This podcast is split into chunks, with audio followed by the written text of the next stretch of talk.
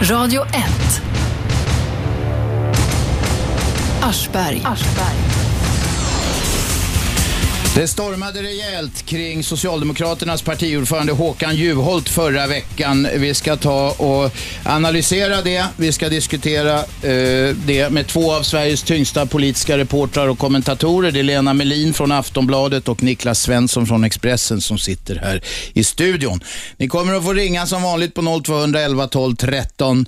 Eh, ja, det är som vanligt. Men vi ska börja från början egentligen. Vad var det som hände förra veckan, Lena? Ja, vi publicerade en artikel, alltså Aftonbladet publicerade en artikel som eh, handlade om eh, Håkan Juholts hyresbidrag. Mm. Eh, där han eh, i några, ända sedan han flyttade ihop med sin kulbo Åsa hade... Vänta ett tag. Kulbo, jag är lyssnarombudsman här. Det var han själv, det finns särbo, sambo. Han tyckte att de hade bara kul ihop och bodde ihop då och då. Så han myntade det nya begreppet kulbo. Förlåt, det var Ja. en utvikning. Men varsågod, fortsätt. Ja, det var en mycket bra utvikning. Eh, jo, så eh, under den tiden så hade han kvitterat ut bidrag för hela hyran trots att de bor ihop. Just det, han hade fått sammanlagt 160 000 kronor för mycket. Tyckte han själv också. Han sa att reglerna var glasklara. Han hade fått det, han, ska betala in en större, han hade betalat in en större del tillbaka och lite skulle dras eh, på lönen. Det var där någonstans det startade. Och sen, då tog det hus i helvete. Ja, och då välde all, allt missnöje med Håkan Juholt fram, kan man säga. Det var, blev som en tsunamivåg som nästan höll på att dränka honom. Ett så kallat drev. Expressen hakade på. Jajamän. Vad gjorde ni? Ja, vi grävde ju fram nya saker. Eh, bland annat så kunde vi visa reseräkningar som Håkan Juholt hade lämnat in till riksdagen. Reseräkningar som, som visade att han vid en, ett och samma tillfälle skulle ha kört både sin egen bil och eh, en hyrbil ifrån Oskarshamn till Stockholm. Och Det här skulle ha skett vid två eller om det var tre tillfällen som han då begärt ersättning både för sin privata bil och samtidigt för en hyrbil. Just det, och det där får man ju inte göra om man sitter i den lagstiftande församlingen, nämligen riksdagen. Då är det noga med grejerna. Ja, visst är det det. Den är alltså den som stiftar lagarna, för de som inte visste det, som gör att folk icke ska få fuska med bidrag och sånt där annat. När det gällde det här bostadsbidraget så var det inte lika glasklart, visade sig så småningom, som Juholt själv påstod. Nej, och det tyckte ju inte hans kanslichef heller i, den första, eh, vår första publicering och det är inte glasklart på något sätt utan det finns någon slags muntliga riktlinjer eh, som då har tolkats som att om man delar lägenheten med någon så ska, så ska den andra stå för sin del av hyran. Ja, men eh, om man nu har, eh, jag, jag tänker så här, eh, någon bor ute i landet, det gör de många, de flesta tror jag till och med riksdagsledamöter gör det och då, ska, då är det rimligt ur demokratisk synvinkel och så vidare att man ordnar med bostad, de ska inte behöva lämna sin eh, originalbostad så att säga. Då, många får då någon slags lägenhet av riksdagen, andra får hyra själva och så får de bidrag för detta. Men om man nu har, nu är inte hans kulbon här, hon är ju inte någon slags hemmafru, men om man nu har barn och familj och sånt där, ska man inte kunna få ha med dem? Nu vände jag plötsligt på steken. Ja, här. alltså det, det får man ju om man, men man får bara bidrag med upp till 8 000 för hyran så att man kan inte, inte för allt för stor lägenhet här i Stockholm. Nej, det ska gudarna veta. Det får man väl knappt en etta på i Vasastan för. Jag vet inte. Eh, då hade, då hade vi bostadsbidraget. Eh, eh, han hade fått för mycket, det sa han själv. Så att, eh, han ville anpassa om det var muntliga regler eller inte. Det är i alla fall en praxis i riksdagen att man ska dela på det om man bodde två, bor två i samma lägenhet. Eh, det var det ena. Sen var det då eh, De här resorna. resorna, då, ja, reseräkningar. Ja. resorna. Eh, var det inget mer? Jo, sen fanns det ju en tveksamhet också kring en lite äldre resa, en semesterresa som Håkan Juholt själv har kallat det, eh, till Vitryssland.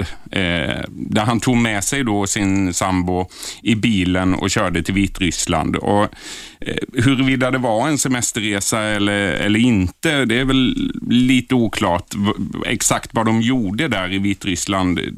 Det, det har väl inte riktigt eh, klarlagts. Men... Vilken är den officiella versionen? Ja, alltså eh, Håkan Juholt själv hävdar ju idag, eh, till skillnad mot vad han har sagt tidigare, att det var en, en eh, resa där han en mer av en studieresa som han hade fått ett stipendium för, eller han hade fått pengar för att åka dit. Och det fanns oklarheter eh, kring den här resan så tillvida att han, han bodde inte så många, på hotell, så många nätter på hotell som han uppgav innan han fick pengarna att han skulle göra. Men det där var väl en eh, vad ska man säga, den, den, jag tror inte att oklarheterna kring den resan var sådär väldigt anmärkningsvärda egentligen, utan eh, de regelrätta felen som Håkan Juholt eh, begått, det, det var ju i samband med de här eh, bilresorna från bostadsorten, alltså Oskarshamn till Stockholm. Tror ni att den gamla Toblerone-affären, Mona Sahlins att, att den på något vis var en skugga över detta som på något vis gjorde att, aha, är vi där igen? Och så blev de här grejerna Eh, det fyllde på, det blev ett så kallat drev eh, eh, och, och sen blev det någon slags eget spinn på det här. Det har ju inte varit så mycket diskussioner om Toblerone-affären under Juholt-affären, tycker inte jag. Och jag alltså, det finns säkert de, eh, Håkan Juholt själv sa att nu kommer experter och forskare och analysera det här ja, i årtionden ja. framöver.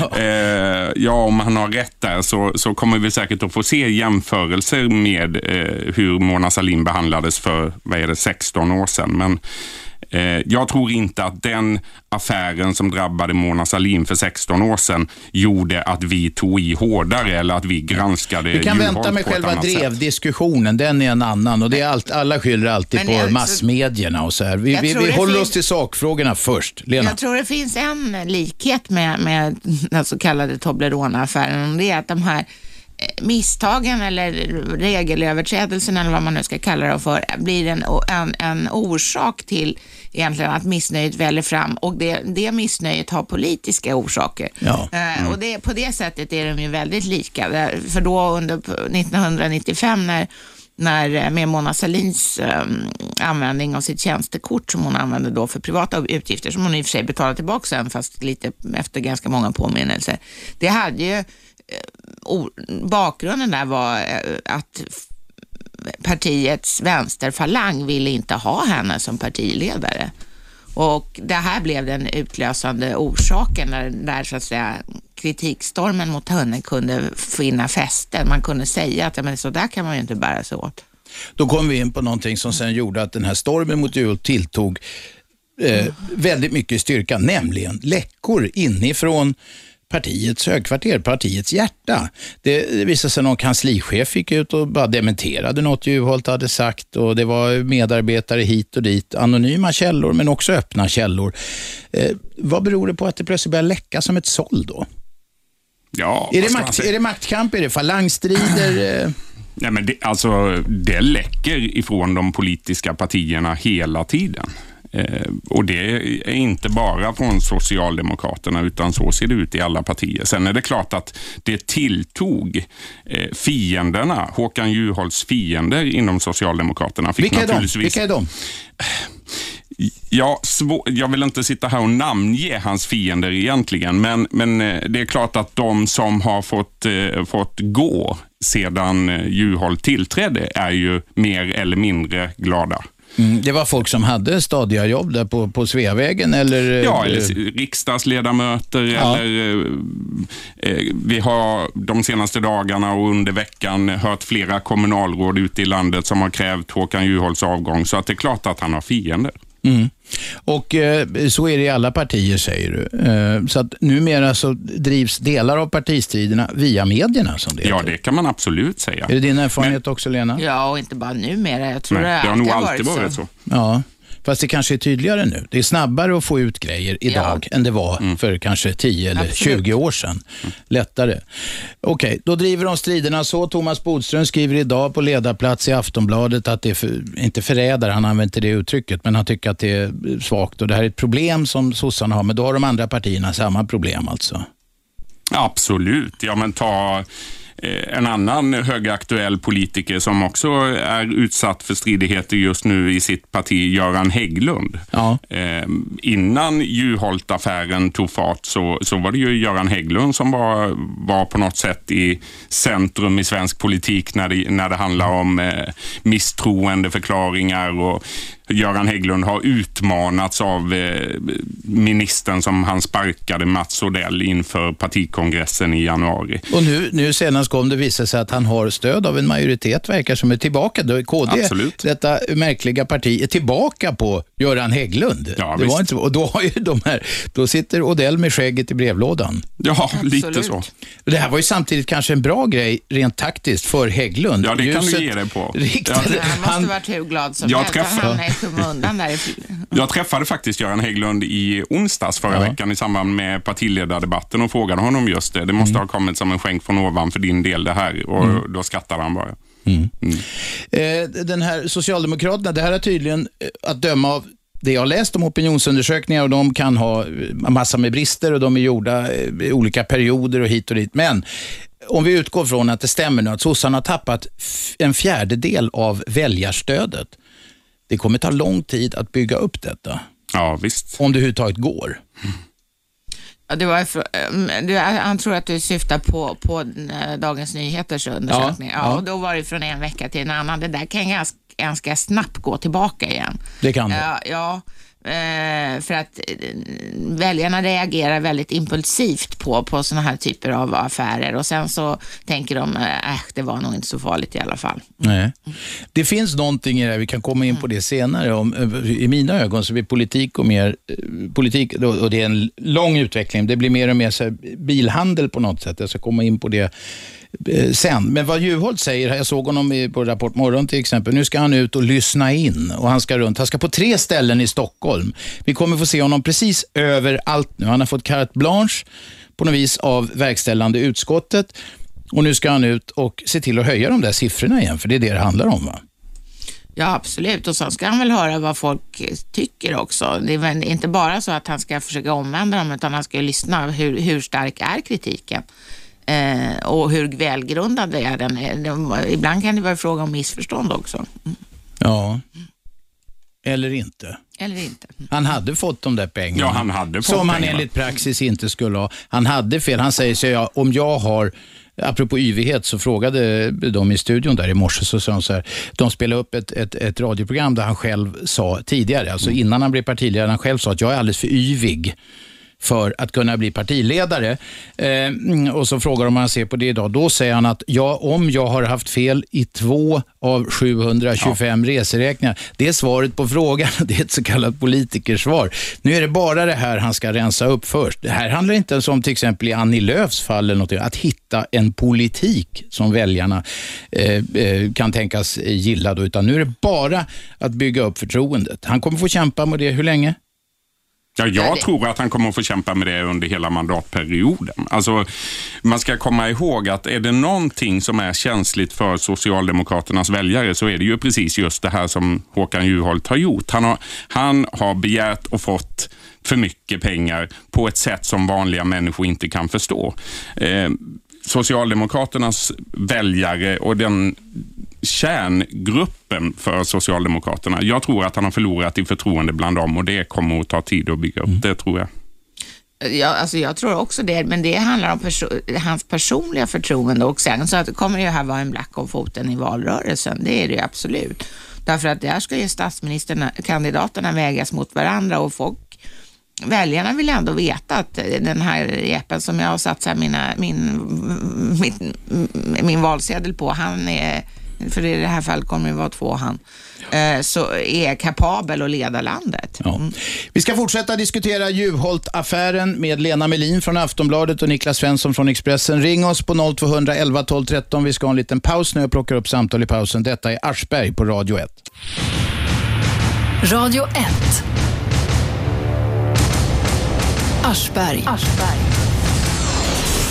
Måndag till fredag 10 till 12 101,9 MHz i Storstockholm. Radio1.se kan ni lyssna på via nätet eller telefonappen som heter Radio 1 och fungerar alldeles utmärkt. Den är gratis förstås. Vi har två av Sveriges tyngsta politiska journalister och kommentatorer i studion. Det är Lena Melin från Aftonbladet och Niklas Svensson från Expressen och vi talar om just det, Håkan Juholt, nämligen den affär som höll på att piska skiten ur mannen förra veckan. Men eh, även om man tog räkning så står han upp nu, lite groggy kanske.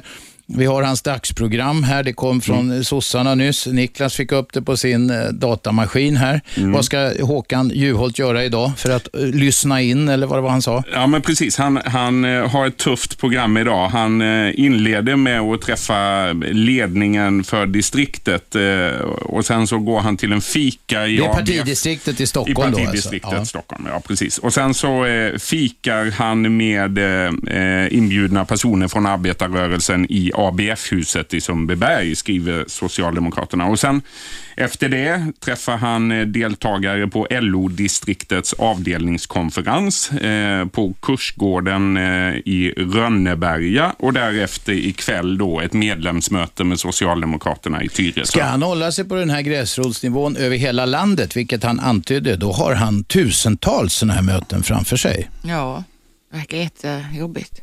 Ja, en lång väg att vandra är det. Ja, Vi har med en lyssnare. Vem är där? Ja, det var Ylva här. Kom igen Ylva.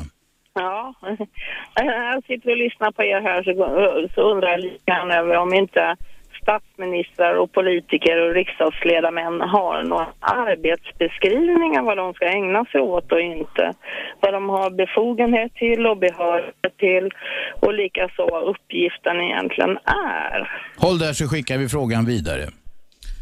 Ja, har de alltså, någon arbetsbeskrivning? Ja, alltså, eh, det är klart att statsministern har en typ av arbetsbeskrivning. Den finns i regeringsformen och riksdagsordningen och där står det vad han ska ägna sig åt, eller hon, om det blir någon hon någon gång.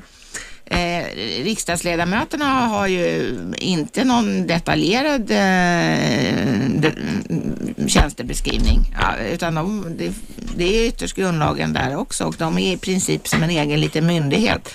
Eh, man kan inte läsa deras post om de inte går med på det själva och så vidare. Så det är inte som en offentlig förvaltning eh, och på det sättet inte en myndighet. Men det är, de bestämmer väldigt, väldigt mycket själva.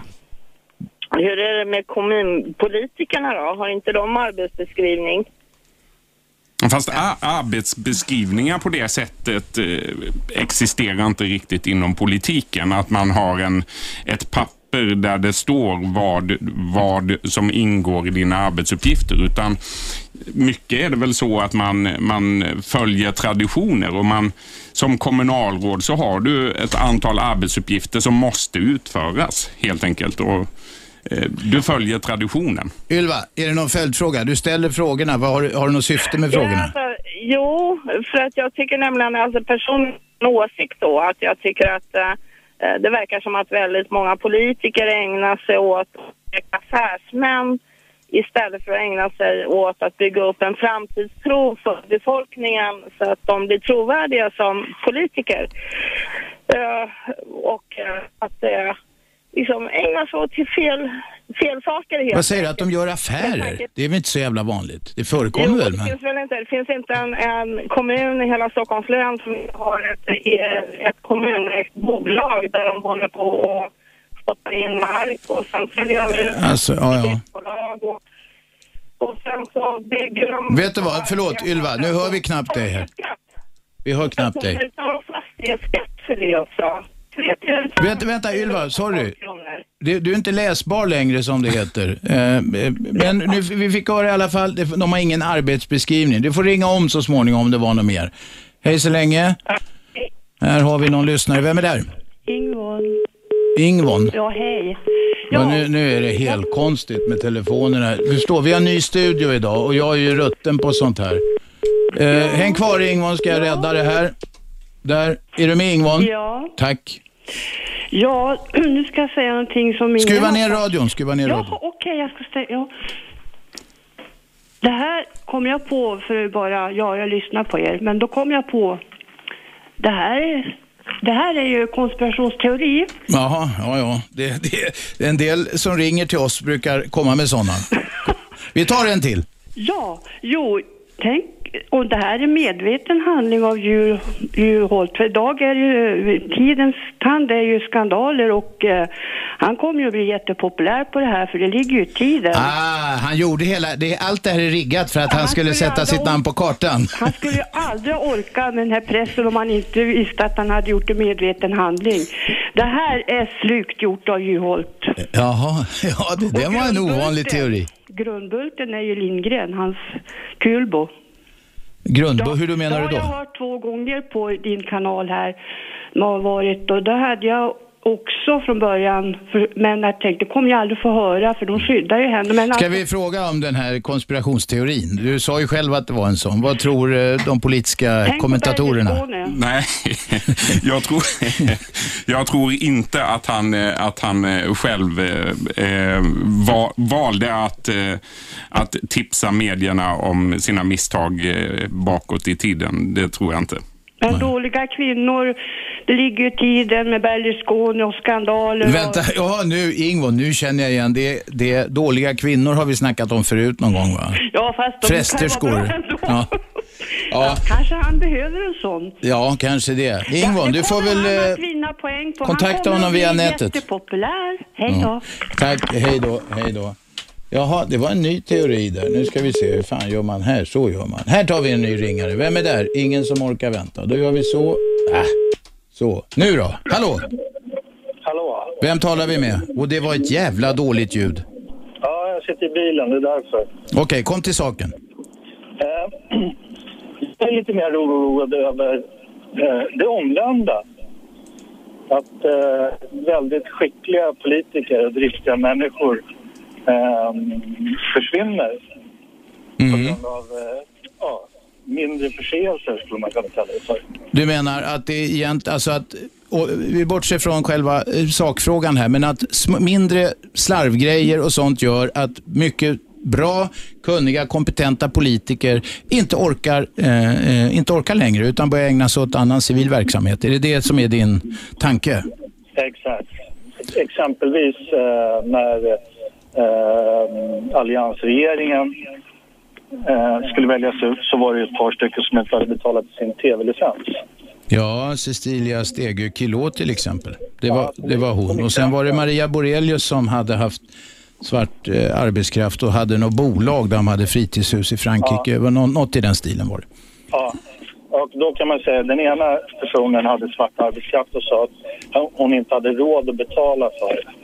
Men så visade det sig att de tjänade ett par miljoner. Men det var, det var väl inte så strunt, det var ingen struntsak egentligen va? Nej, men den andra personen hade utav princip egentligen som en lite politisk touch vägrat att betala eh, tv-licensen för hon tyckte det var dumt.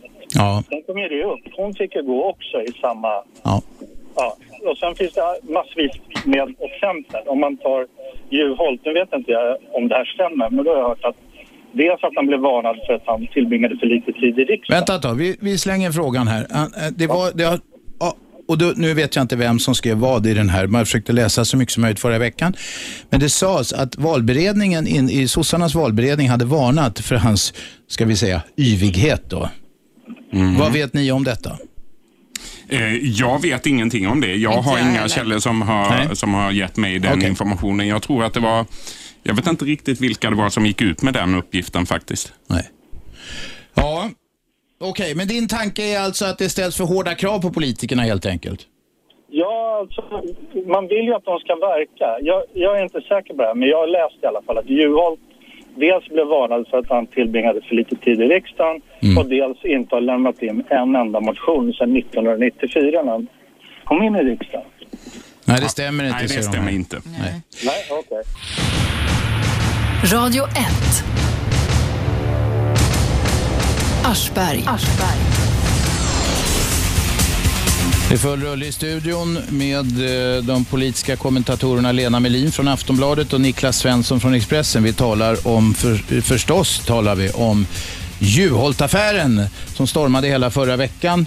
Och eh, nu stormar det inte så mycket om Juholt just idag. Han eh, stormar mest på ABF-möten och eh, olika såna här gräs, så kallade gräsrotsmöten där han ska lyssna in och återvinna förtroendet och förklara för alla kritiska till att börja med partimedlemmar, kanske så småningom för väljare, vad det är han håller på med.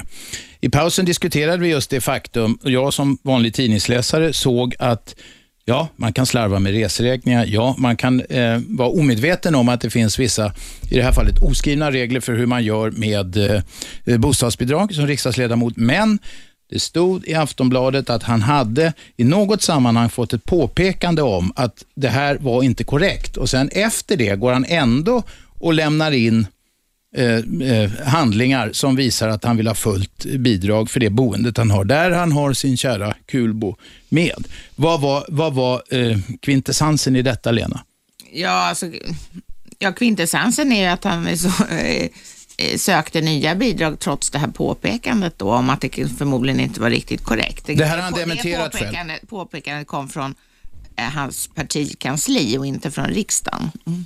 Nej, just det. Det var i samband med att de gick igenom hans ekonomi. Han skulle få något annat eh, bidrag från partiet. Ja, det han var. skulle få en fallskärm för att han hade vik vikarierat som partisekreterare några månader. Okej, okay, men detta är, den uppgiften är då, är den dementerad av honom? Den är, eller? den är dementerad av Håkan Juholt och av partikassören och övriga som borde veta säger att de inte minns. Men eh, jag eh, vill hävda att vi på den punkten har mycket goda källor. Och vi, det är Aftonbladet mm. som har eh, eh källor någonstans gissningsvis, och du, jag ber dig inte bekräfta eller dementera, i det socialdemokratiska partiet. Vi har en ringare med. Vem är där? Ja, hejsan. Monica heter jag. Varsågod. Ja, tack. Jo, ja, men det här var start tyckte jag här nu efter pausen från dig Robert Aschberg när du sa att vi naturligtvis sitter och, och, och pratar Juholt-affären. Jag är lite, tycker det är ganska intressant eh, nyhetsvärderingsmässigt att här sitter några av de absolut tyngsta nyhetsmänniskorna i, i Sverige här som faktiskt formar vår bild av vad som är intressant aktuellt politiskt just nu. Eh, och även, även du Robert som naturligtvis är tung i det här med de här programmen. Och här väljer vi att försöka suga ut ytterligare lite mer av de här reseräkningarna och, och så vidare av Håkan Juholt som i det stora hela tycker jag är relativt ointressant idag. Eller har vi ägnat hur många dagar som helst åt detta. Istället för att igår i Agenda på bästa sändningstid sitter Ilmar Reepalu, en tung socialdemokratisk politiker och på fullt allvar försvarar sitt förslag om ett andra klassens medborgarskap. Mm. För att minska kriminalitet och så vidare. Eh, och det går inte att hitta en rad om idag i media. Jag undrar hur gör man en nyhetsvärdering på det här viset? Är inte det lite konstigt? Då ska jag berätta. Ta, för det första, du tycker att vi har prioriterat fel. Då ska jag säga i sak, när vi gör detta, så hade vi i fredags bokat de här två gästerna som vi har i studion och som vi är glada att ha här. Jag tror inte att vi hade gjort någon annan bedömning, även om vi hade suttit och sett Agenda och haft eh, full rörelsefrihet igår kväll, därför att Juholt-affären är större och detta med Repalu, det har varit uppe flera gånger i veckan, inte minst i samband med Juholt-affären, där det var så att det sägs att han stödde Repalu på den här punkten, men sen gjorde en 180 graders vändning när han insåg att detta var inte speciellt taktiskt. Där mm. fick du. Ja, ja, det var ju främst Lena Melin och Niklas Svensson jag vände mig till. Ja, då får de svara på frågan. Ja, jag, kan väl, jag kan väl säga, eh, Robert Aschberg hade en poäng där. Vi har uppmärksammat eh, ganska mycket det som eh, hände när eh, Ilmar Reepalu samma dag som eh, det här första avslöjandet kring Håkan Juholt kom med sitt utspel. Eh, eh, och framförallt så blev det ju en sak för Håkan Juholt när det visade sig att Morgan Johansson, den tidigare folkhälsoministern, eh, på ett riksdagsgruppsmöte anklagar just Håkan Juholt och staben runt Håkan Juholt eh, för att ha gått bakom ryggen på honom. Morgan Johansson han, han gick ju ut i medierna och stöttade det här förslaget från Ilmar Reepalu som alltså var någon slags eh, ja, men andra klassens medborgarskap. Ilmar Reepalu han tyckte ju att eh, eh, nyblivna svenska medborgare som begår brott ska kunna kastas ut från landet. Och Det där skrev Morgan Johansson under på och enligt den egna förklaringen till riksdagsgruppen så skulle Morgan Johansson ha förankrat det här utspelet hos eh, Håkan Juholts stab. Eh, och ändå så gick då Håkan Juholt ut och, och, eh, kastade det här förslaget i papperskorgen med ganska tuffa ord. Så Morgan Johansson kände sig överkörd. Det är väl eh, en sammanfattning av den historien och den har ju i allra högsta grad bäring på hela Juholt-affären. Eh, det handlar ju om, om eh, vilken ställning eh, Håkan Juholt har i partiet. Det här är nog, tror jag, minst lika viktigt som, som några kvitton eh, i partiet och hur man ser på Håkan Juholt som partiordförande. Kanske på lång sikt viktigare för att om man betraktas som en vindflöjel, vilket han var på god väg att bli i början av sin karriär som partiordförande, där han i två, tre olika ganska väsentliga frågor snabbt bytte eh, åsikt från svart till vitt. Ja, visst. Så det, det är ju inte ett sätt att skapa förtroende. Men om jag förstod dig Monica rätt så var det, det du tyckte var uppseendeväckande var att han vidhöll det här förslaget. Ja, för jag, för jag, menar, jag håller med, det här är ju verkligen intressant. För både vad- hur Juholt ställer sig till det, vad som har sagts och inte och Morgan Johansson och så. Det är viktigt. Men det som ändå är intressant också tycker jag rent politiskt och på lång sikt är ju att nu fick då Ilmar Reepalu jordens chans i Agenda att också på något sätt försöka släta över det hela, förklara att det var ett missförstånd, det var inte så smart. Istället förklarar han det, försvarar det och tycker att det här är en jättebra socialdemokratisk idé.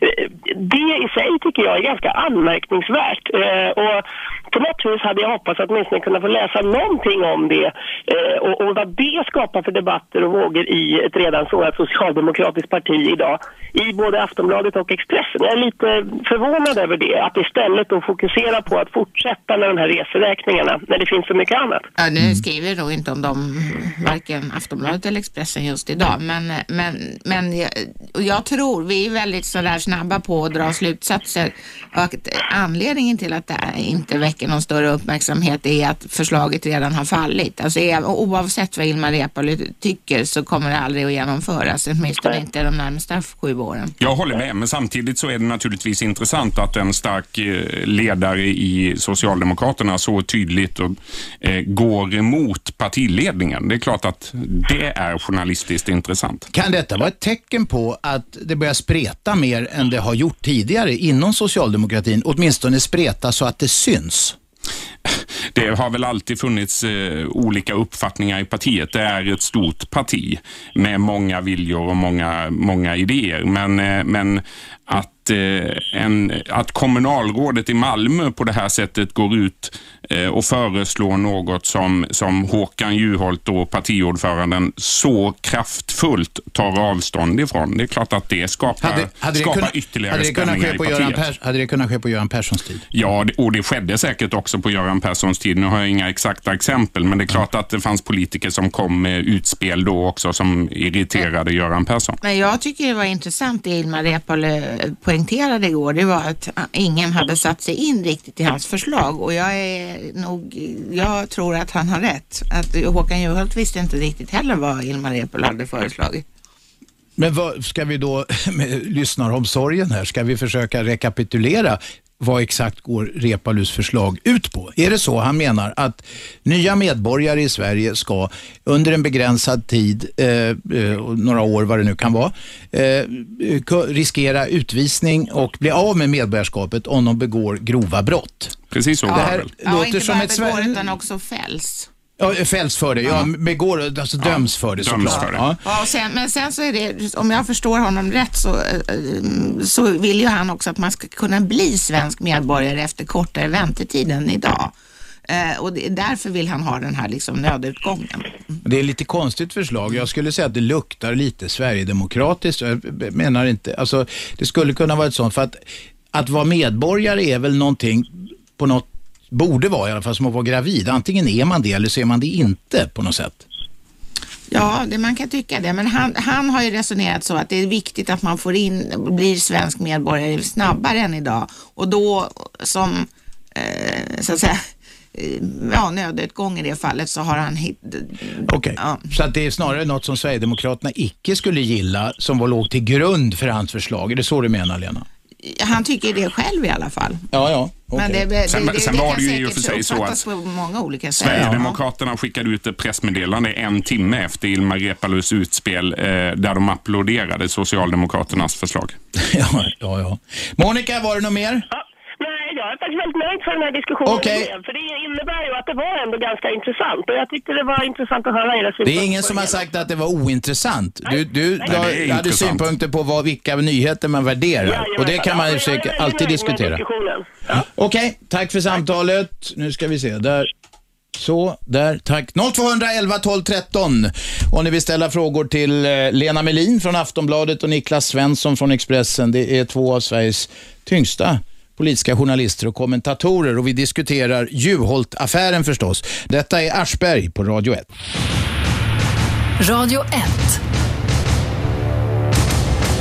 Aschberg. Måndag till fredag 10 till 12, repris 20 till 22. 101,9 i Storstockholm, upp till Norrtälje och sen lika långt söderut ungefär. Ah, Bor ni inte där så lyssnar ni via radio1.se eller telefonappen som är gratis förstås och fungerar bra för det mesta, tror jag. Eller hur, Shabbe? Det funkar. Vi har eh, Niklas Svensson från Expressen och Lena Melin från Aftonbladet i studion. Vi diskuterar Juholt-affären eh, som stormade rejält förra veckan. Och med på telefon har vi Per-Erik. Varsågod. Ja, eh, en sak som förbryllar mig lite grann i det här det är att när, eh, när Håkan Juholt eh, blev uppmärksammad på de här reglerna bestämde sig för att be- betala tillbaka eh, för sin dubbla bosättning då. Eh, då sa han att regelsystemet är glasklart. Och eh, eh, sen har det i efter, efterhand sagts då, bland annat då utav den här över- överåklagaren att re, regelsystemet inte alls är klart. Eh, men han tyckte ju tydligen att det var glasklart. Och, och, och eh, eh, det där är ju då lite underligt. Att, eh, eh, att han, han gör då den bedömningen, Håkan Juholt, att det, att det finns ett glasklart regelsystem som han då har brutit emot. Borde inte det... Eh, jag, där tycker jag han har kommit för lätt undan faktiskt i den där bedömningen av Det borde rendera till eftertanke. Vad säger eh, kommentatorerna? Jag skulle säga, jag var på den här presskonferensen förra fredagen med Håkan Juholt där han eh, först konfronterades med eh, det här avslöjandet. Han avbröt ju ett möte med verkställande utskottet för att gå ner och möta oss journalister. Och det var väldigt mycket journalister där och Håkan Juholt kom ner och man ska i ärlighetens namn säga att det var flera journalister där som inte heller hade koll på regelverket eller som visste vad det egentligen var som stod i, i reglerna. Som konfronterade Håkan Juholt med den uppgiften att det är ju glasklart. Det finns ju ett väldigt tydligt regelverk. Och eh, eh Håkan Juholt då ganska pressad och stressad konstaterade att ja, regelverket är glasklart, jag har brutit mot det. Eh, men jag tror att det var från hans sida inledningsvis så att han bara följde upp frågorna som han fick från eh, några journalister. När, när han påstod att regelverket var glasklart. Men det var alltså Det var inte glasklart? Solklart. Mm, Solklart, han det? Solklart, Solklart. Jaha. Men eh, det, det var väl så, eh, Per-Erik, att detta var, det är ingen skriven regel utan det är en praxis. Eller är det inte så, Lena? Jo, och Annie Lööf som nyligen var i motsvarande situation som Håkan Juholt var när han eh, flyttade in hos sin Centerledarna, nya Centerledarna Hugo, alltså. ja, den nya centerledaren gifte sig i, i somras, men redan förra hösten så fick hennes man, eller blivande man då, jobb i, i Södertälje och flyttade från Värnamo till, till in i Annie Lööfs lägenhet. Och då hörde hon av sig till riksdagsförvaltningen och fick följande mycket oklara besked om hur hon skulle hantera den här frågan. Då, sa, då sa de att ja, du kan ta ut ett halvt eller ett helt sånt där hyresbidrag och eh, det fick hon välja själv i princip. Vad valde hon? Ja, hon valde halvt. Okej. Hon tyckte det verkar rimligt. Per-Erik, du hör, det var inte så glasklart. Nej, men eh, då borde han ju inte ha- heller ha sagt utan... eh, Nej. eh, Jag menar, normalt sett om, om man vill eh, söka en viss förmån så kollar man ju vad, eh, vad är det nu som gäller för den här förmånen. Så tolkar man det på ett visst sätt och då borde han ju i så fall ha sagt att eh, att jag tolkade det som att jag kunde ta ut för, eh, för hela hyran. Men han är rätt så trigger-happy. Han är snabb alltså. Ja, men eh, då frågar man sig hur pass lämpligt det är att ha det som en potentiell statsminister. Ja, det är det, det, är Som- det en som- fjärdedel av hans eh, tänkbara väljare har funderat på. Ja. Ja, jag, jag tycker det där är lite underligt. Och sen, sen eh, en annan sak är att man, oberoende av vad som står i reglerna, så borde man ju fundera, är det verkligen rimligt att jag ska ta ut hela hyran när jag delar den med en annan person? Rent, att, rent magkänslan borde säga att ja, men det här kan ju inte vara rätt. Men tänk om man hade haft en hemmafru då? som inte har några inkomster. Ja, ja, men... Eh, ja, då är det kanske en annan sak. Jag vet, eh, Ja, då är vi inne på någon slags gränsland. Ja. Tänk om man har någon som deltidsjobbar lite grann. ja. Men, eh, men jag menar, om, om, eh, för att om han hade satt sig in i regelsystemet då borde han ju kunna göra en rimlig bedömning och säga att regelsystemet är oklart och hävdat det från början. Ja, det Men kanske han alltså, hade. det, jag tror inte man ska haka upp sig så himla mycket på regler.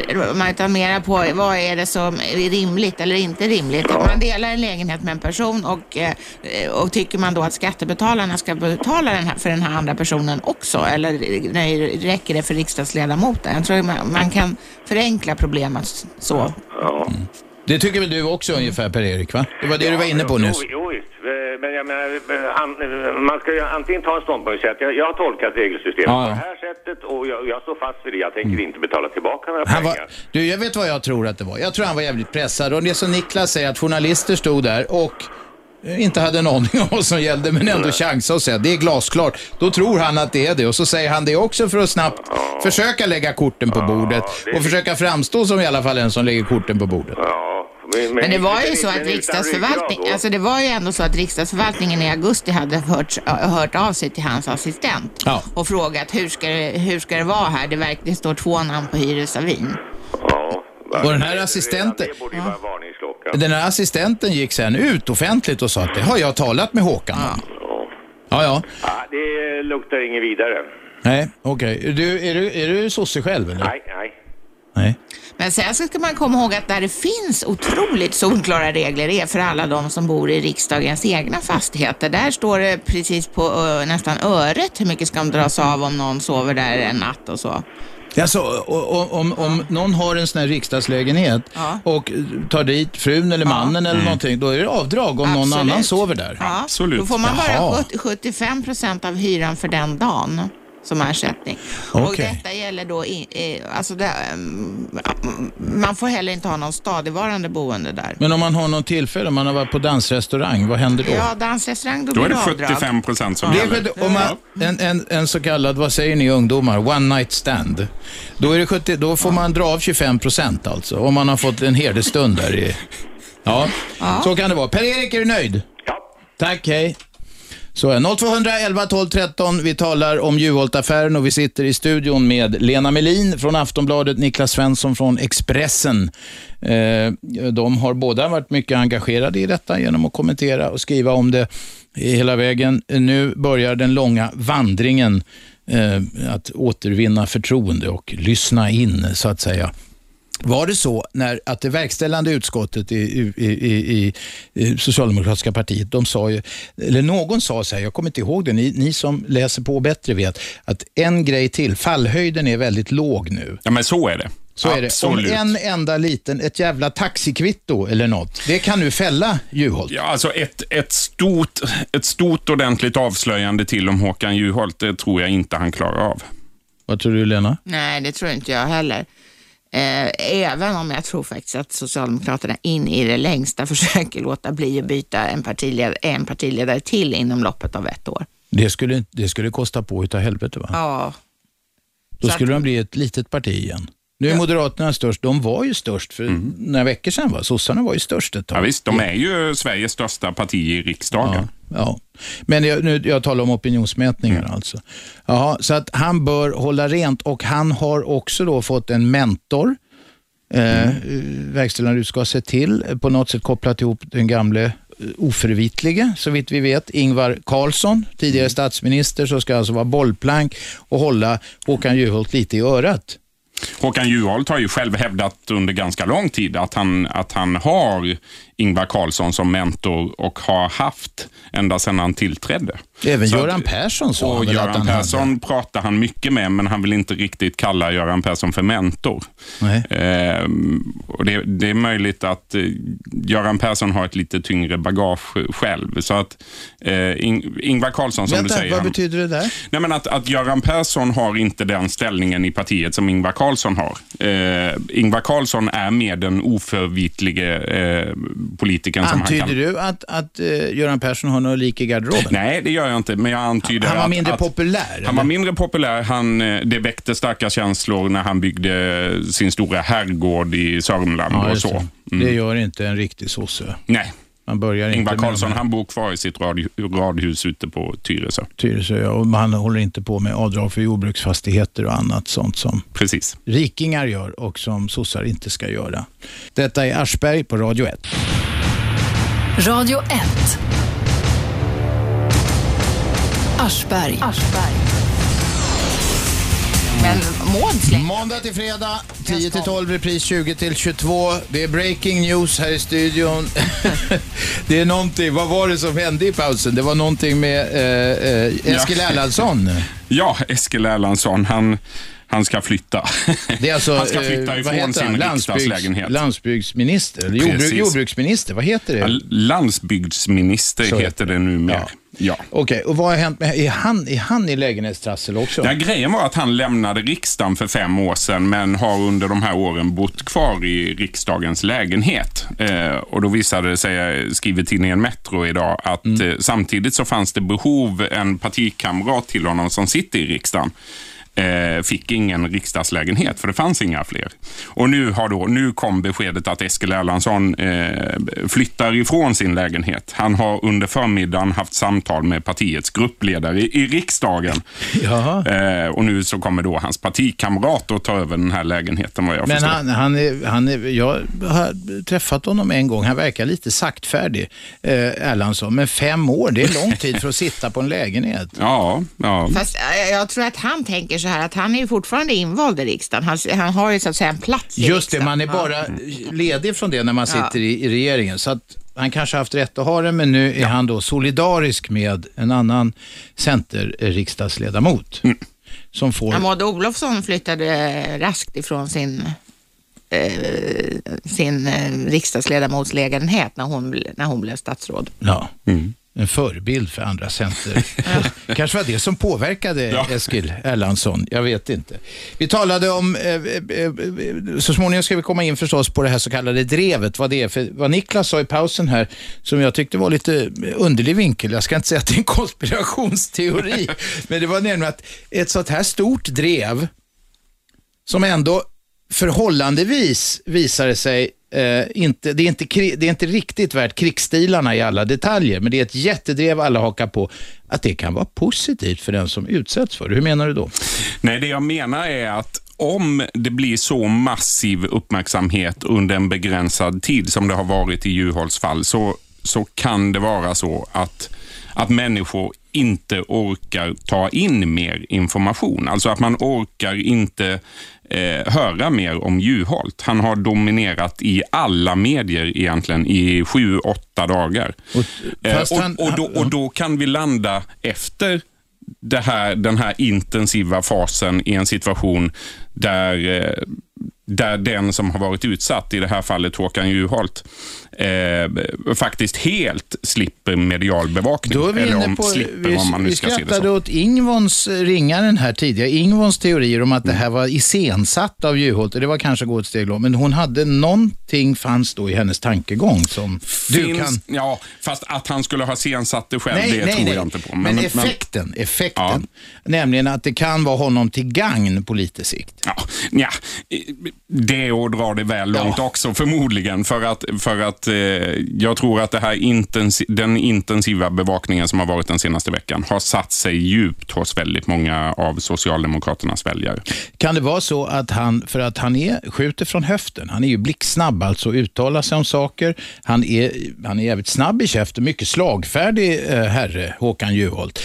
Kan det ha på något vis förstärkt den här, eh, eh, det så kallade drevet mot honom?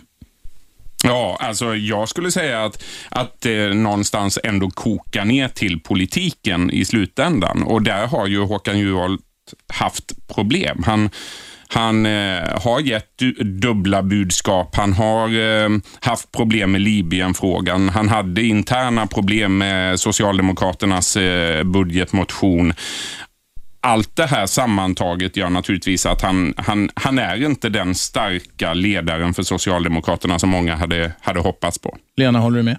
Absolut, jag var, jag var inne på det lite förut när vi pratade Mm. om det. Att det, har, det skulle inte ta, få de här dimensionerna om det inte i, på grunden i, i, handlar om politik. Och det är just det här hafsandet som hit och dit och korrigeringar. Att, eh, nej, men det blev det fel. Det är så här jag menar istället och så. Eh, Det, det ger ju ett otroligt dåligt intryck och det är det som folk framför allt har, alltså folk inom socialdemokratin framför allt har vänt sig mot. Inte, sen blev det här droppen på något sätt, de här För att, de alltså den pengarna. gamla socialdemokratin, det var någon slags, ni får rätta mig om jag har fel, men den bilden man har, det var ju, vi var inne på det förut, om det spretar mer, ni tyckte inte det, men gamla social, vi går, går vi tillbaka, Tage Erlander, Palme, Ingvar Carlsson och så vidare.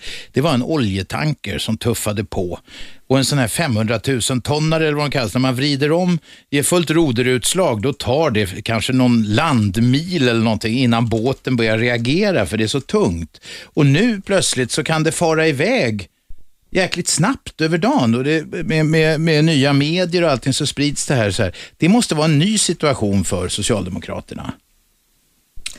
Nej, Ja, nu blev det alltså, helt jag- eh, knäpptyst. jag- för sig- Jag menar, Göran Persson han ändrade sig också ganska eh, snabbt. Men skillnaden med honom var att han var, ganska, han var ju påläst så att han behövde inte ändra sig i själva sakfrågan. Däremot kunde han säkert få intern kritik för att han eh, hittade på en ny, linje. Körde över Eh, andra och så. utan, och pratade med så särskilt många. Mm.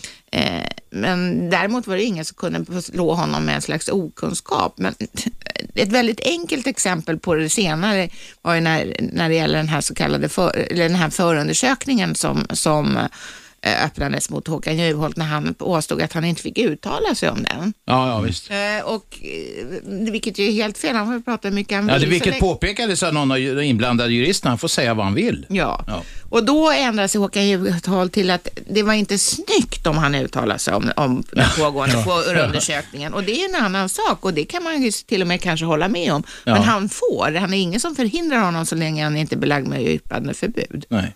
Ve- Det var ingen som var... Nu ska vi se. Oj, oj, oj. Ny, det är nya knappar här. Här har vi någon ringare med. Vem är där? Hej, det är Birgitta. Birgitta från Östermalm, boende i Vasastan. Kom igen. Hej Lena, hej Anders. Har jag Hej, gjort hej. Nej, Niklas heter han. Var med, häng med lite för fan. Jag gör alltid bort mig. Hörru du, nej men jag, ska, jag har ingen frå- direkt fråga. Jag vill, jag har, Vad ringer du för? Ja, därför att jag ville bara säga att jag tycker detta är bedrövligt alltihopa. Är det en sån dag där du bara ringer och säger att allt är bedrövligt? Nej, Då har vi inte så mycket att snacka om, Birgitta. Politikerna och såna här grejer. Jaha. Sen är det en annan grej som jag, jag personligen tycker är mycket viktigare just nu som jag är väldigt sur över. Och i fredags när din kära fru hade programmet Ja, hon vikarierar för mig. Ja. gjorde hon väldigt bra. Och eh, då ringer den här uh, Ingegärd och, och kallar mig för uh, ointelligent. Ja. Ingegärd, om du lyssnar nu får du ringa och så får du smälla tillbaks. Och jag vill bara påpeka följande att jag gick ut med 4,9 i gymnasiet. Är det sant? 4,9, jag På antecknar. treårig linje och jag började skolan när jag var sex. Vilken linje var det? Humanistisk. Humanistisk. Så du är lite språkbegåvad också då, Birgitta? Ja, jag talar tre språk. Latin, grekiska, vilka mer? Engelska helt flytande och sen franska i och med att jag har bott där något sånär. Okej. Ingegärd, du hör. Om du är med och lyssnar så hör du nu. Ja. Mm. Men eh, Bra. ingen, ingen ska, man kan kalla mig många saker men inte Ingen skugga över dina gymnasiebetyg. ing, inget ointelligent. Men det skulle Nej. man nästan kunna kalla Juholt för tycker jag. Ja, okej. Det- Ska vi säga att det räcker för idag? Jag vill inte bli, vara kul bo med honom. Nej, okej. Det, är, det är många som inte vill. Men han har en kul Bosse, han är upptagen. Hej då Birgitta! Ja. Vem är med? Hallå? Ja, kom igen. Skruva ner radion, säg vad du heter och kom till saken. Eh, Lena heter jag. Varsågod. Jag funderar på eh, de här riksdagsmännen som har, har så mycket olika ersättningar och fallskärmar och allting. Har inte de en revisor som deklarerar åt dem?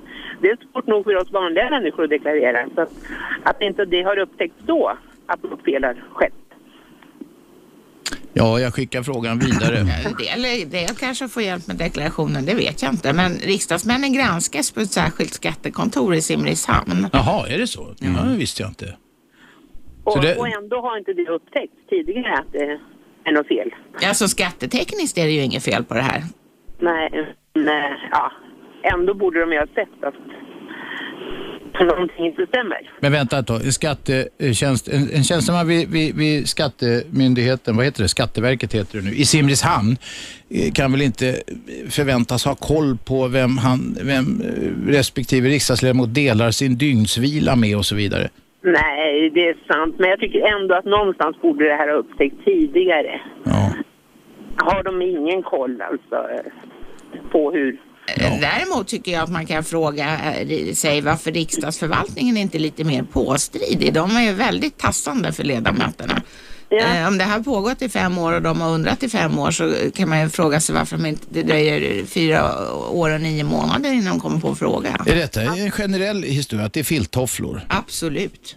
Jo, jag menar skulle en annan eh, på jobbet på något sätt göra något fel med pengarna så upptäcks det ganska snart och då får man väl påpekande om det direkt och inte efter fem år. Ja. Det är många som har resonerat som du. Tack för samtalet. Tack, hej.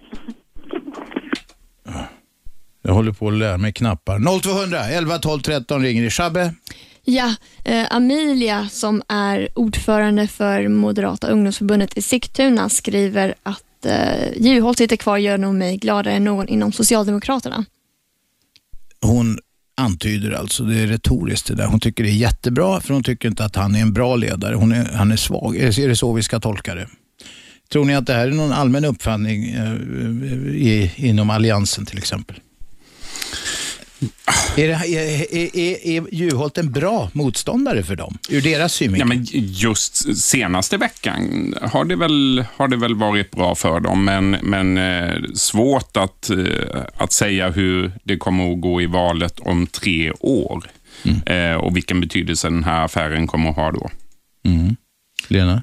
Nej, alltså jag, det- jag tror att det här har skadat eh, Håkan Juholt oerhört när det gäller trovärdigheten. Och det är ändå, eh, trovärdigheten är väldigt viktig när väljarna ska, ska välja vem.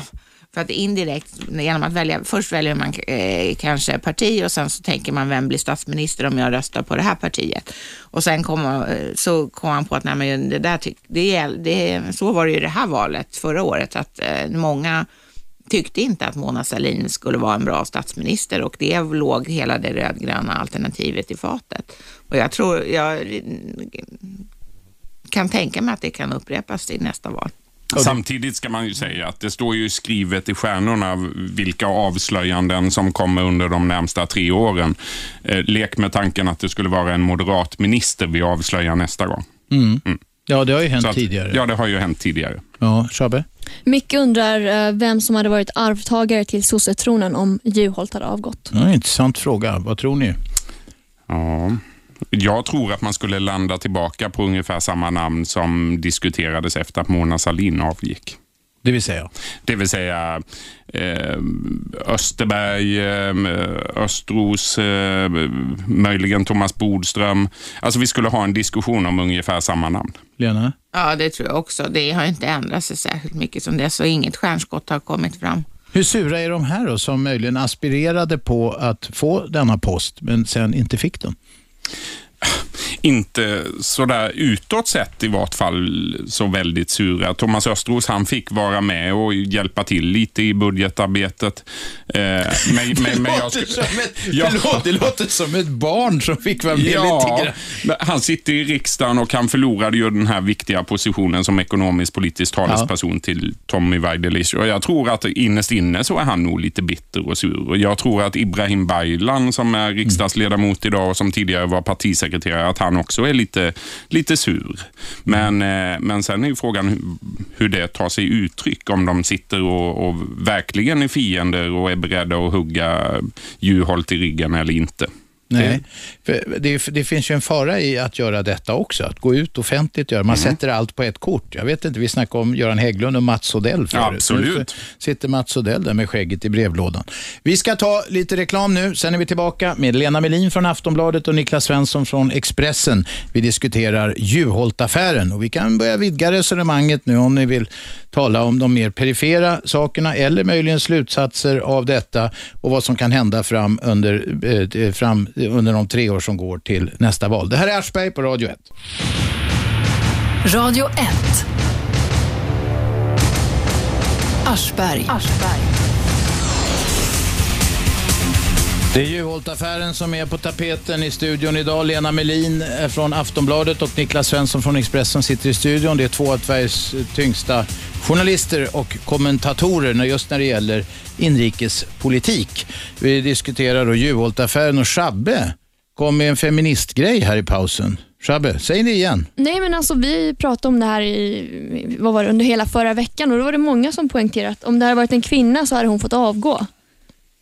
Tja. Nej, men det, och så har vi en kommentar om det precis, att eh, hade det varit Mona Sahlin hade hon fått avgå. Det är många som tror det. Alltså jag håller det här är med hypotetiskt. Om att, men, jag ja. håller ju med om att manliga och kvinnliga politiker mäts med olika måttstockar. Men, eh, och Mona Sahlin fick ju de facto avgå då 1995. Men jag tror att det var också så att hon hon var, inte, hon var vice statsminister då, hon var inte partiledare. Det kan ha varit eh, lite enklare att gå för henne. Mm. alltså vi, på en vice statsminister ställs det ännu högre krav så att säga. Där, där... Ja, eller också är det lättare för i det här fallet Socialdemokraterna att acceptera att den försvinner. Det är svårare att acceptera att partiledaren ryker. Ja, ja, den mm. bör man ju försöka ha någon i alla fall om man nu vill tillbaka till regeringsmakten. 0211 12 13 om ni vill diskutera Juholt-affären och de implikationer som eh, den eh, medför. Eh, om ni vill tala med två av Sveriges tyngsta politiska kommentatorer. Det är bara att ringa in. Jag kopplar upp er eh, rakt ut i, i eten.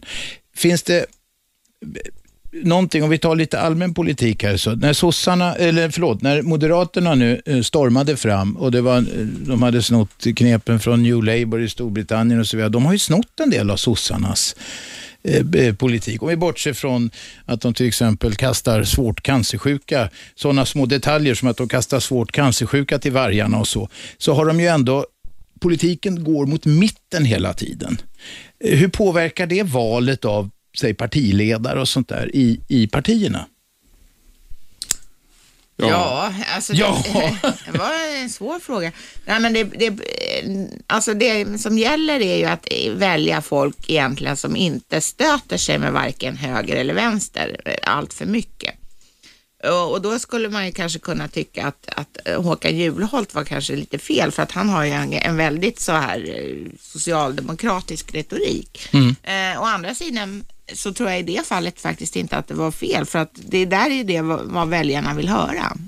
Ja, okej. Okay. Och är det någonting de ska bygga på så måste de sno tillbaka sin socialdemokrati från ja, Moderaterna. men då är det också bra om man i praktisk politik genomför det som man eh, utstrålar och det var det som var problemet med det här förslaget till till, till skuggbudget som Håkan Juholt fick totalbacka från när mm. riksdagsledamöterna mer eller mindre gjorde revolt.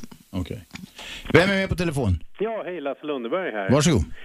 Alltså om jag hade varit politiker då hade jag varit extremt försiktig att ens möjligen på långt hundra mils avstånd skulle kunna komma någon sån här skugga. Så jag skulle, aldrig, jag skulle inte ens göra de avdrag som var lite halvklara. Jag skulle nu är du inte politiker så då gör du allt det där då, eller hur menar du? Jo, och då, jag tänkte fråga de här två experterna i studion som har följt politiker så länge.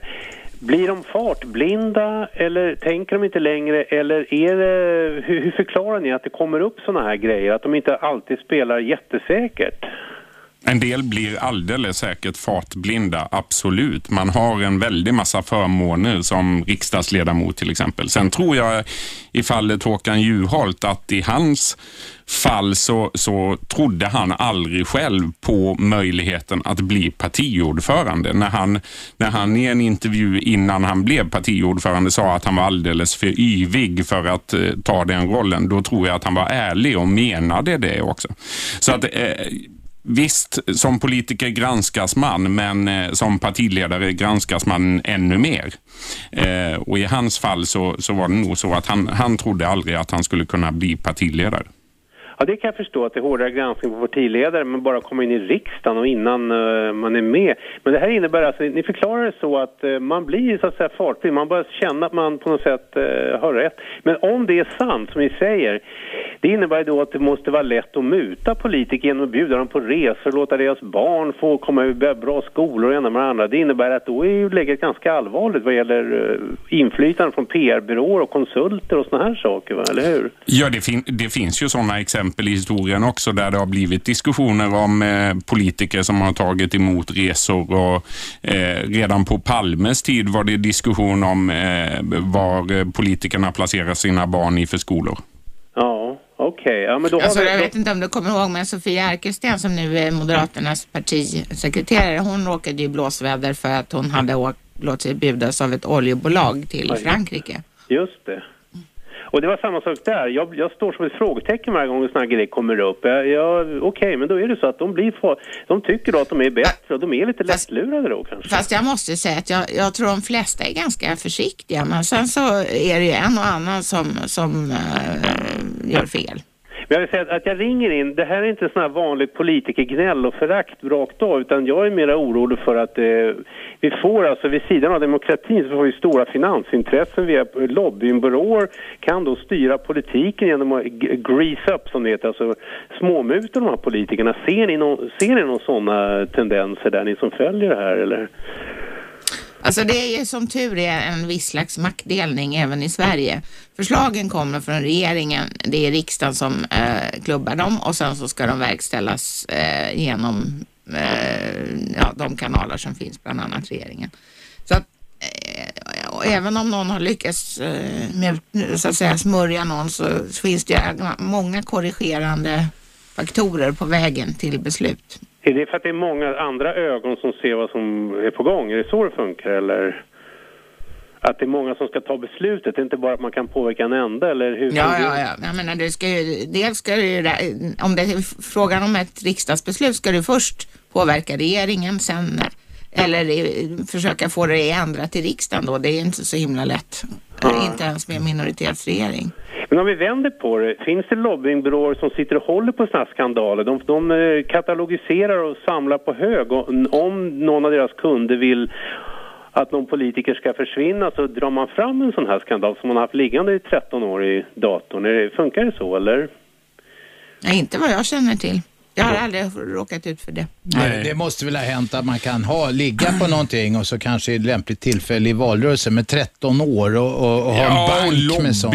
Lobbyföretag, jag vet inte. Alltså det är klart att, att eh, man kan ibland få tips om politiker som kommer ifrån anonyma källor. Eh, och då har jag ingen aning om vem det är som, som skickar in tipset till mig och hur länge personen kan ha suttit på tipset. Och det är mig egentligen helt oväsentligt. Är det en intressant historia och någonting att berätta ja. så struntar jag fullständigt i vem det är som kommer med tipset. Du lär ju få kolla upp att det stämmer i alla ja, fall. Ja, absolut. Du Lasse, vi ska okay. ta nyheter nu. Tack för samtalet. Ja, det här är Aschberg på Radio 1.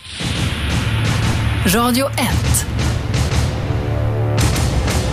Aschberg. Aschberg. Måndag till fredag 10 till 12 på 101,9 i Storstockholm eh, på radio1.se över hela världen. Vad är det vi säger? Louisiaderna i Papua Nya Guinea kan man sitta och lyssna om man har tillgång till bredbandsuppkoppling. Mm. Ja, ja, vi säger jag. Pronomen majestatis. Vi har Lena Melin från Aftonbladet i studion, liksom Niklas Svensson från Expressen. Det är två av Sveriges tyngsta politiska journalister och kommentatorer. Och jävla vad det börjar ringa nu plötsligt. Men jag tar dem i ordning. Vi har nämligen uh, uh, Ketty med. Kom igen Ketty. Ketty, tala till oss. Ketty. Ja men helvete, är det någon ratt nu här? Ja, nej jag har skruvat upp allting rätt här. Då provar vi med Bosse istället. Bosse? Oh. Kan du gå och hämta någon dataungdom? Jag vet inte vad jag har gjort för fel. Vi tar en annan då. Hallå, vem är där? Där, vänta nu vet jag. Vem är där? Kent.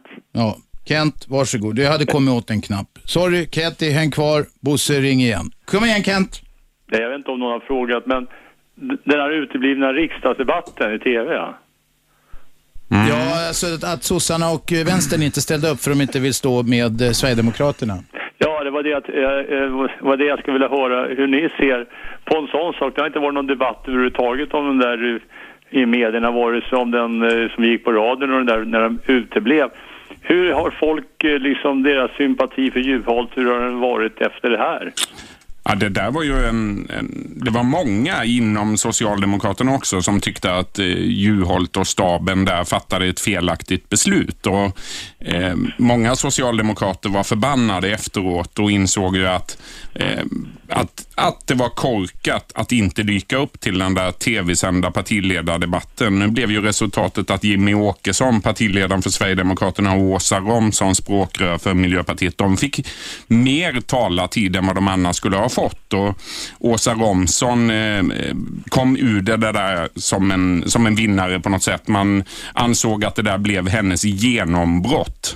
Eh, så det är klart att, att Juholt skulle ha tagit chansen. Det tycker många i partiet. Men jag skulle vilja veta, var det Juholts eget beslut eller var det hans Nej. kollegor? Det var faktiskt så att det var verkställande utskottet där ju, eh, där ju Håkan Juholt är en viktig del som partiledare. Det var verkställande utskottet som fattade beslutet om att, inte, om att de inte skulle dyka upp.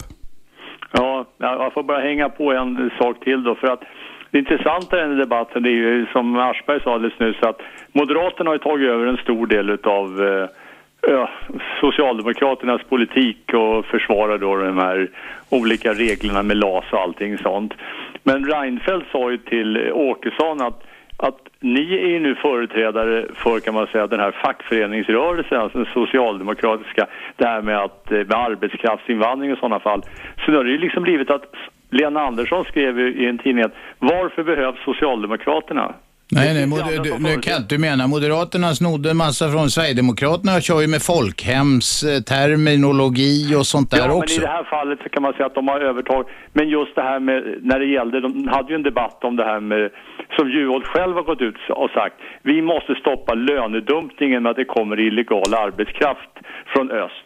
Och eh, sedan säger Reinfeldt då till, i den där debatten, säger Reinfeldt till Åkesson att ja, ni vill ju göra, ha samma politik som Socialdemokraterna. Och sen skriver då Lena Andersson att eh, varför behövs Socialdemokraterna idag? Det finns andra som företräder. När kommer Socialdemokraterna att ta komma ut med detta vill vi? Han backar ju hela tiden Juholt. Jag trodde också på Juholt. Vi låter dem svara nu, Lena. Ja, så egentligen så kan man ju säga att de har presenterat åtminstone embryo till sin nya politik i den här eh, skuggbudgeten som kom för ett par veckor sedan. Och det, det, det är ju det, alltså de vill, de vill investera i utbildning och infrastruktur kan man väl säga. Jo, Om man, om man uttrycker sig väldigt kortfattat. Men först fick han ju en enorm kritik för att de, de, de har, han ändrar ju sig hela tiden. Han står upp för en sak ena gången och sen tar han tillbaka det nästa gång. Jo, den resultat, alltså den här skugg, result, att den här skuggbudgeten ser ut som den gör beror ju inte på honom för att han fick ju stryk av sin riksdagsgrupp. Ja, men det intressanta var att det var VU som tog beslutet Ja, att inte så var stämma. det. Tack för samtalet Kent. Tack för det. Vem är där? Ingen som orkar vänta. Vem är där? Hallå? Bosse, kom igen. Ja. Hör du, vad fan, jag tänkte det innan de var i Juno, vad fan tog de inte eh, Karin Jämtin alltså? Det tycker jag var eh, sundaste, vettigaste bönan eh, som sossarna producerar på Men åtskilliga Margot år. Wallström gillar jag. Vi diskuterade i pausen här förut, men de tror inte att hon ville på riktigt. Hon vill inte själv alltså. Hon, Nej. hon nöjde sig. Hon var ju oppositionsborgarråd här i Stockholm då. Karin? Jämtin var det, inte ja, Wallström. Ja, inom eh, partisekreterare. Ja, men är det din favorit Bosse? Ja. Okej.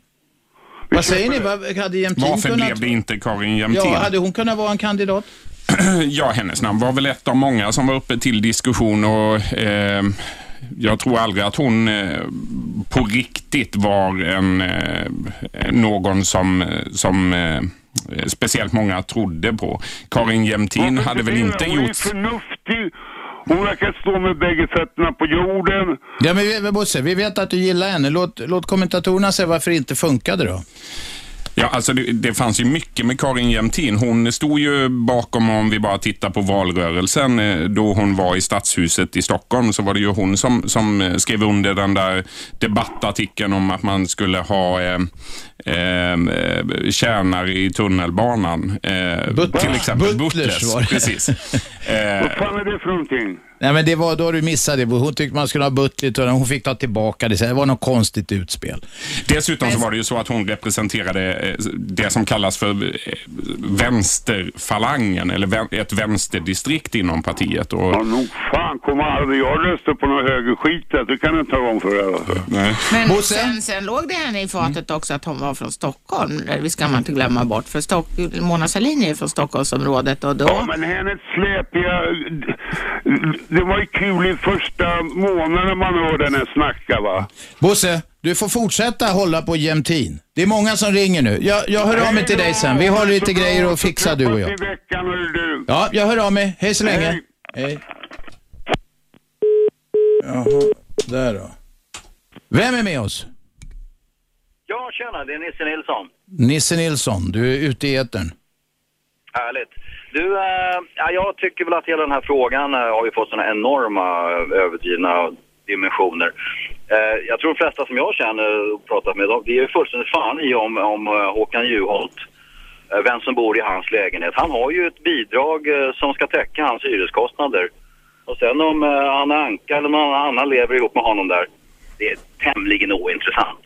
Om det var just Anna Anka skulle förmodligen en del tidningar tycka att det var intressant. Men eh, din poäng är alltså att, att de ska få vem de vill. De får ett bidrag så får de göra vad de vill med det. Ja, jag menar han är, han är ju berättigad till att få full täckning för sin hyresräkning.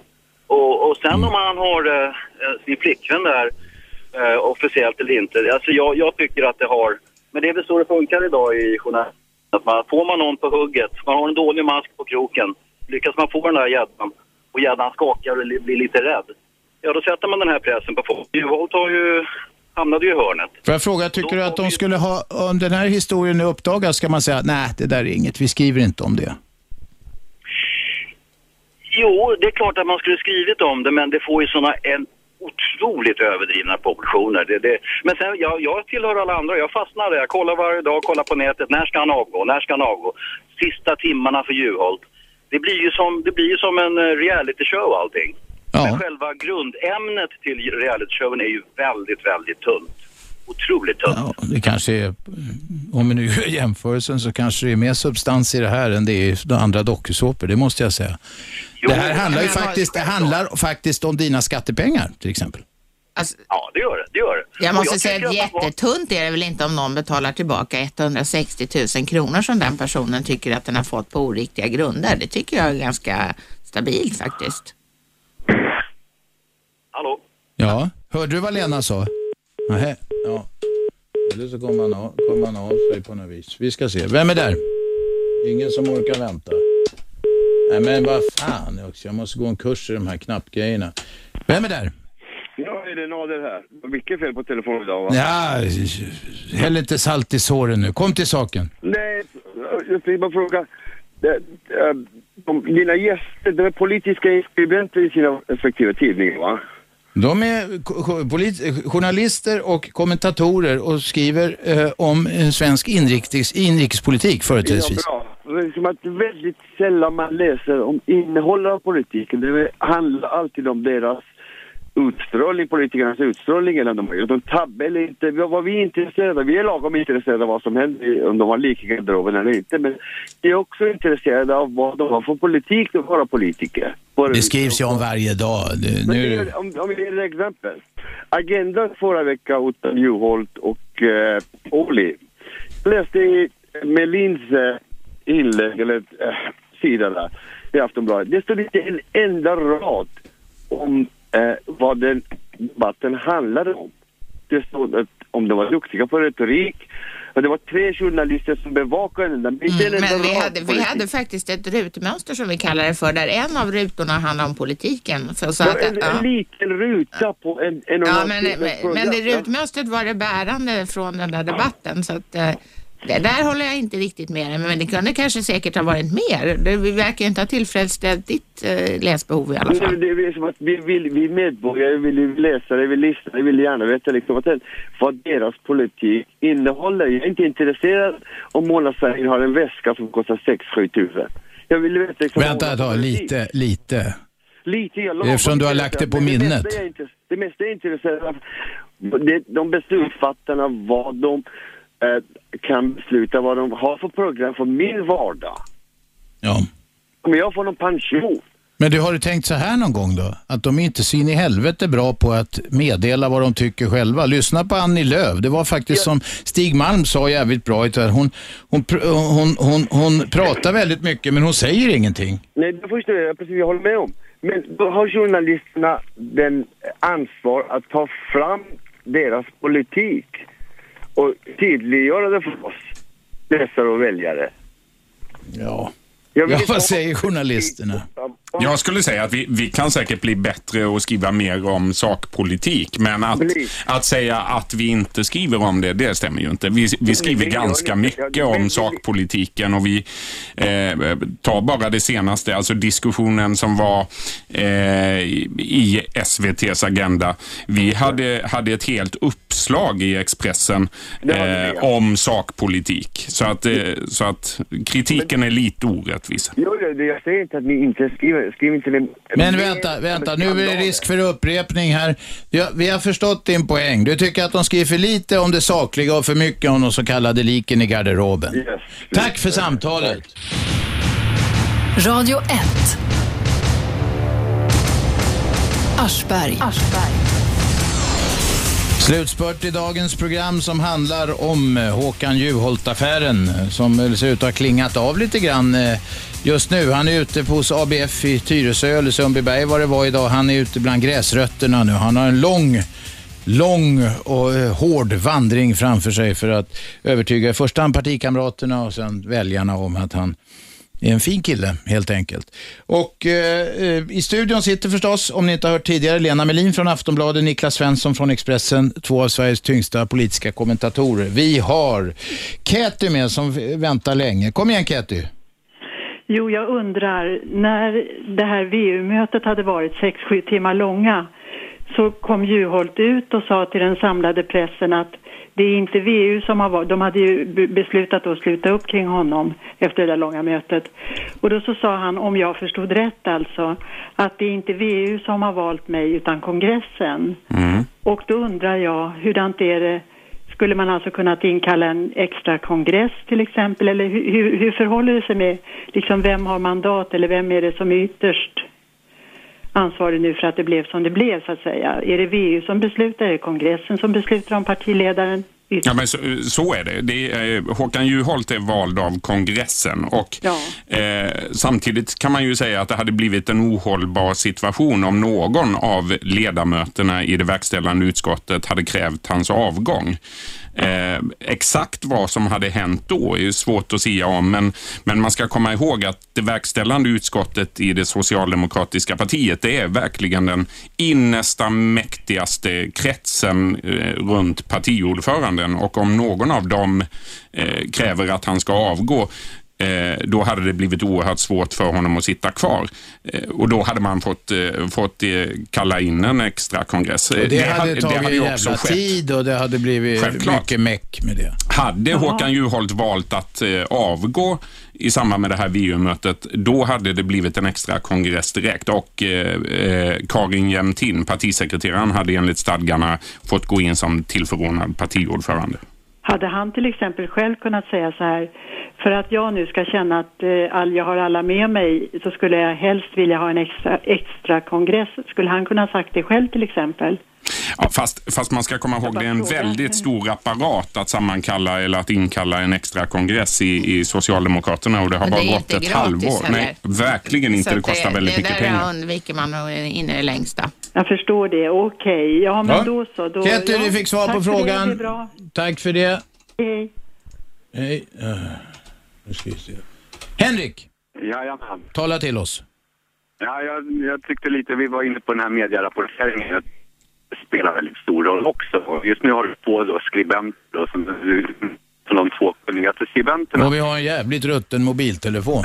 Eller du har det. Den jä- Eh, Jag tänker på det är väl att eh, de var duktiga men de skriver i så skriver de om de riktar sig till barn när de ska göra en politisk Aha. analys. sen. Okej, vet du vad? Det där får bli ett inlägg för vi, vi kan inte snacka med det. Det är för dålig läsbarhet. Ni, mina vänner som sitter i studion, ni skriver som till, om ni sk som skreve ni för barn.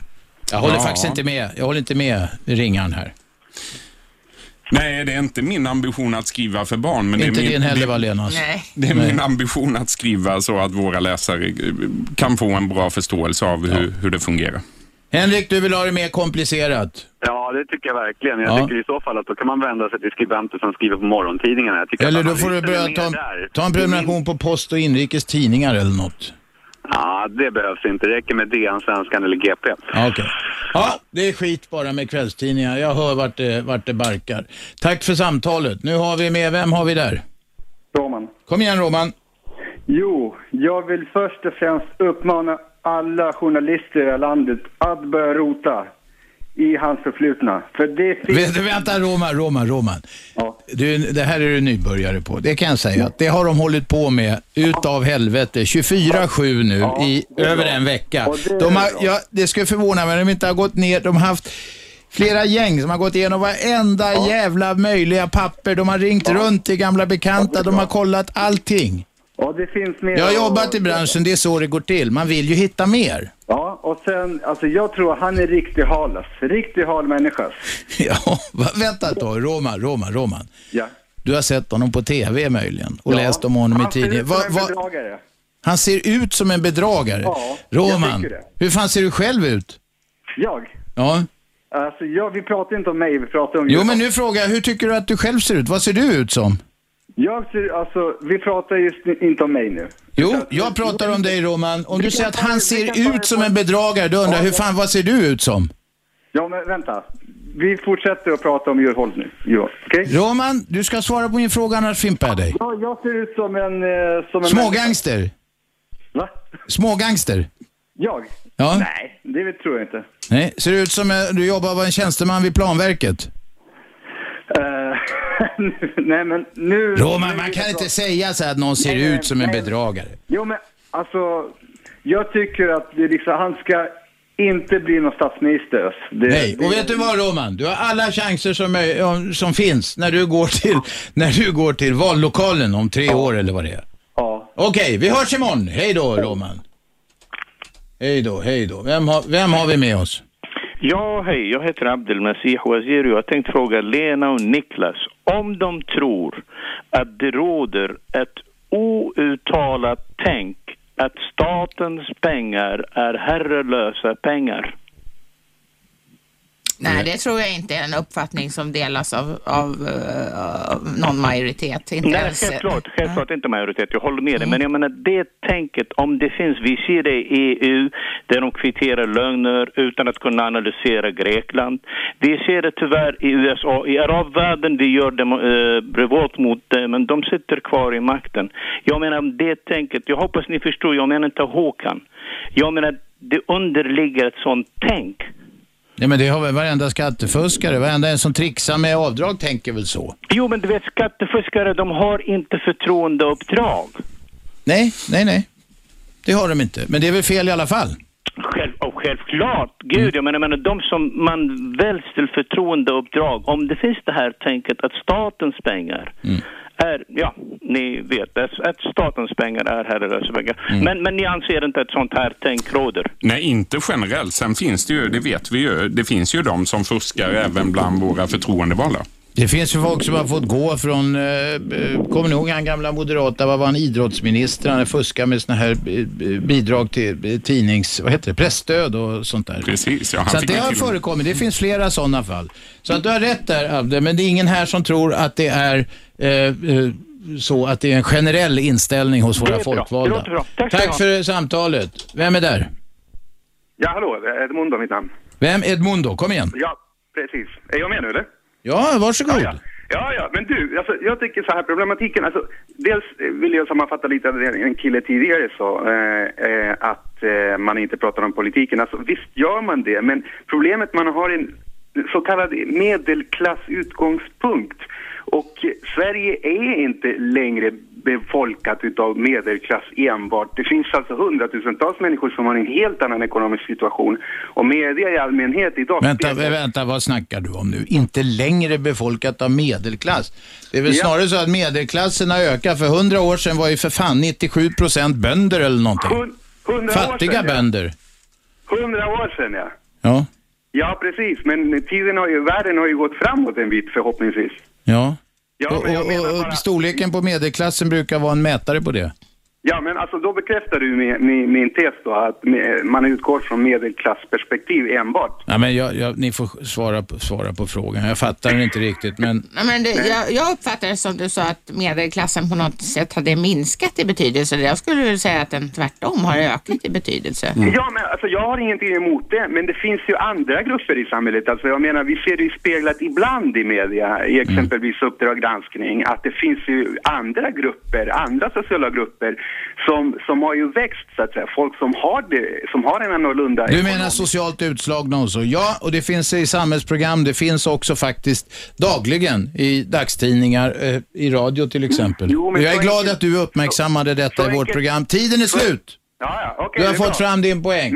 Tack för inte. Ja, tack, tack för samtalet. Tack kära eh, politiska kommentatorer Lena Melin och Niklas Svensson. Tack för att ni kom hit.